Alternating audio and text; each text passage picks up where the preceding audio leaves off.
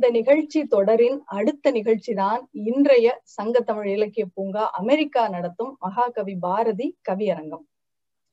முதல்ல இது கவியரங்கமா இருந்தா கூட பாரதி எழுதிய ஒரு கதையை சொல்லி நான் இந்த நிகழ்ச்சியை தொடங்கலான் இருக்கேன். இந்த கதையோட பேரு கிளிக்கதை. இந்த கதையை பாரதி எழுதினார். ஆனா எழுதும் போதே அவர் இது எண்ணூறு வருடங்களுக்கு முன்னால் நடந்த கதை அப்படின்னு சொல்லி எழுதியிருக்கார். இந்த கதையில திருவண்ணாமலையில இருந்து மிளகாய் பழச்சாமி அப்படின்னு ஒரு பரதேசியை பற்றிய கதை இது. திருவண்ணாமலையில மிளகாய் பழச்சாமி அப்படின்னு ஒரு பரதேசி இருந்தாராம். அவரு தினம் ஒரு இருபது மிளகாய் பழத்தை சாப்பிட்டு ஒரு மடக்கு தண்ணீர் குடிப்பார். அதனால அவருக்கு அந்த பேரு. அவர்கிட்ட ஒரு கிழி இருந்தது. அதை கூண்டுக்குள்ள வச்சிருந்தாரு. மடத்துக்கு வர்ற மக்களுக்கு மக்களிடம் ஸ்கந்த புராணம் சொல்லி பிரசங்கம் செய்யறது அந்த பரதேசியோட வேலை. கந்த புராணத்தை தொடங்குறதுக்கு முன்னாடி அவர் அந்த கிளிய பார்த்து கேட்பாரு முருகா முருகா ஒரு கதை சொல்லு அப்படிம்பாரு. உடனே அந்த கிளி வந்து ஏதோ கங்கா மங்கான்னு ஏதோ கத்தும். அப்ப அவர் சொல்வாரு உங்களுக்கு எல்லாம் இந்த கிளி சொல்றது புரியாது. இந்த கிளி வந்து இது ஒரு சாதாரண கிளி இல்ல. இது ஒரு சுக இது இது வந்து ஒரு ரிஷி. அவர் பேரு சுக பிரம்ம ரிஷி. அவர் தான் கிளி வடிவத்துல இருக்காரு. உங்க கா அவர் அவர் சொல்றது நீங்க கவனக்குறைவா இருந்திருப்பீங்க. நீங்க உங்களுக்கு கேட்டிருக்காது அப்படின்னு சொல்லி அவரே அதை வந்து மாத்தி சொல்லுவார். அந்த கிளி என்ன சொன்னுச்சுன்னு கங்கா மங்கை மைந்தன் பாம்பை தின்றது மயில். மயிலின் மேல் கந்தன்.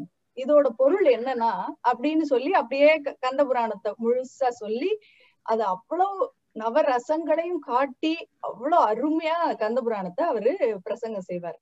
அதை கேட்டுட்டு மக்கள் எல்லாரும் அப்படியே பரவசம் அடைஞ்சு அவருக்கு பொண்ணும் பொருளும் அள்ளி கொடுப்பாங்க. அவர் அந்த பொண்ணையும் பொருளையும் எங்க வைக்கிறாருங்கிறது யாருக்குமே தெரியாது. பெரிய ரகசியம்.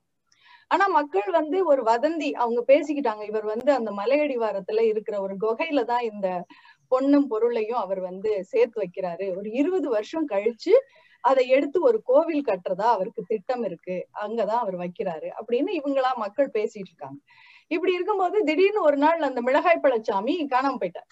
மடத்துக்கு காலையில கூட்டி பெருக்கிறதுக்கு வந்த ஒரு வயசான பாட்டி தான் பார்த்தாங்க. வந்து பார்த்தா அன்னைக்கு இவரை காணோம். அவர் வச்சிருந்த கூண்டு கிழி தடி திருவோடு எதையுமே காணோம். ஊர்ல எல்லாம் கூப்பிட்டு எல்லார்ட்டையும் மக்கள்கிட்ட எல்லாம் அவங்க சொன்னாங்க இந்த மாதிரி அவரை காணோம் அப்படின்னோடனே உடனே ஊர்ல அதிகாரி வந்தார். வந்து எங்க போனாருன்னு தெரியலையே. அவருக்கு அவ்வளவு பொண்ணும் பொருள் இருந்துச்சு. எல்லாத்தையும் ஏதோ குகைக்குள்ள புதைச்சு வைக்கிறதா தானே மக்கள் எல்லாம் சொன்னாங்க. அப்படின்னு சொல்லி அது கிடைச்சா நம்ம யாருக்கும் தர்மம் பண்ணலாமே மக்களுக்கெல்லாம் அப்படின்னு சொல்லி நாலஞ்சு வேலைக்காரங்களை விட்டு அதை தேட சொன்னாரு. அங்கங்க ஒன்னு ரெண்டு பொற்காசுகள் கிடைச்சிது அவ்வளவுதான். ஆனா தேட போனவங்களுக்கு தேடும் பாம்பும் கிடைச்சதுதான் மிச்சம். சரி போனது போட்டோம் அப்படின்னு சொல்லிட்டு அவரு தேடுறத நிறுத்திட்டார். கொஞ்ச நாளைக்கு அப்புறம் அந்த ஊருக்கு வாழைப்பழச்சாமியார்னு ஒரு பரதேசி வந்தார். அவர் வந்து நான் வந்து மிளகாய் பழச்சாமியார பார்த்தேன். அவர் ஒரு பொற்குடத்தோட மானத்துக்கு போய் மேகத்துக்குள்ள நுழைஞ்சு சொர்க்கம் போறத நான் என் கண்ணாலேயே பார்த்தேன். நானே தான் அவரை வழி அனுப்பி வச்சேன் அப்படின்னு ஒரு பெரிய கதை சொன்னார். அதை கேட்டோன்னா இந்த அதிகாரிக்கு வந்து இந்த அடியார்கள் மேல ரொம்ப நம்பிக்கை. ஓ அப்ப இவர் சொல்றது சரியா இருக்கும். அவர் சொர்க்கலோகத்துக்கு போய் சேர்ந்துட்டார். முக்தி அடைஞ்சிட்டார் மிளகாய் பழச்சாமியார் அப்படின்னு சொல்லிட்டு இனிமே இந்த மடத்துல இருந்து நீங்க பிரசங்கம் பண்ணுங்க அப்படின்னு சொல்லி வாழைப்பழச்சாமியாருக்கு அந்த மடத்தை கொடுத்து ஆஹ் நம்ம தெரியாம அவரோட மிளகாய் பழச்சாமியாரோட சக்தி தெரியாம நம்ம போய் தெரியாம தேடிட்டோம். அவர் வச்சிருந்த பொண்ணு பொருள் எல்லாம் அதெல்லாம் எவ்வளவு பெரிய தப்பு. அதுக்கு பரிகாரமா நம்ம வந்து வருஷா வருஷம் இதே மடத்துல அந்த மிளகாய் பழச்சாமியாருக்கு குரு பூஜை நடத்துவோம். ஆஹ் மடத்தை நீங்க வச்சுக்கிட்டு நீங்க அதே மாதிரி அவர் பண்ண மாதிரி கந்தபுராணம் பிர பிரசங்கம் பண்ணுங்க. திருவிளக்கு செலவெல்லாம் நான் கொடுத்துறேன் அப்படின்னு சொல்லிட்டு இந்த மாதிரி ஒரு ஏற்பாரோட மறுபடியும் மடத்துல வந்து வாழைப்பழ சாமியார் இருந்தாரு. அவருக்கு அவர் என்ன பண்ணுவாரு? தினம் ஒரு இருபது வாழைப்பழம் சாப்பிட்டு ஒரு மடக்கு தண்ணி குடிப்பாரு. அவரும் ஒரு கிளியும் கூண்டு வச்சிருந்தாரு. அவ அந்த கிளியோட பேரும் சுகபிரம ரிஷின்னு தான் சொன்னார். அவரும் தினம் கிளி கிட்ட ஒரு கதை சொல்லு அப்படின்னு கேட்டுட்டு அவரும் ஸ்கந்த பிரணத்தை பிரச பிரசங்கம் பண்றாரு. ஆனா மிளகாய் பழச்சாமி அளவுக்கு இவருக்கு அவ்வளவு தெளிவா பிரசங்கம் பண்ண தெரியல. அது ஏதோ சுமாரா தெரிஞ்சதுக்கு பண்ணாரு.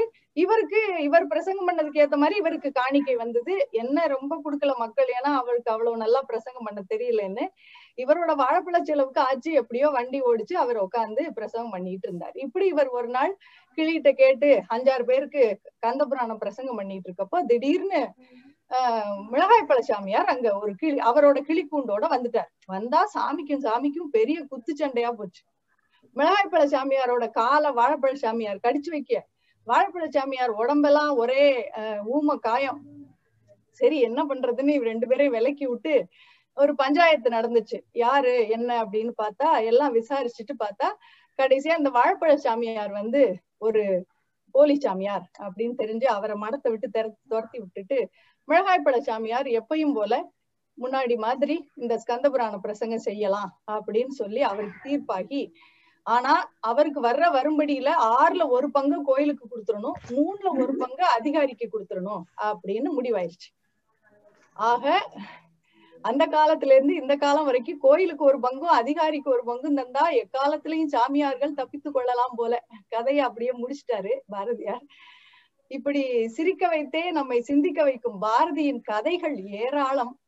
இது போல நம்ம வந்து பாரதி நம்மை சிந்திக்க வைத்த ஒரு பன்னிரண்டு கவி வரிகளை நம்ம கவிஞர்களுக்கு தன்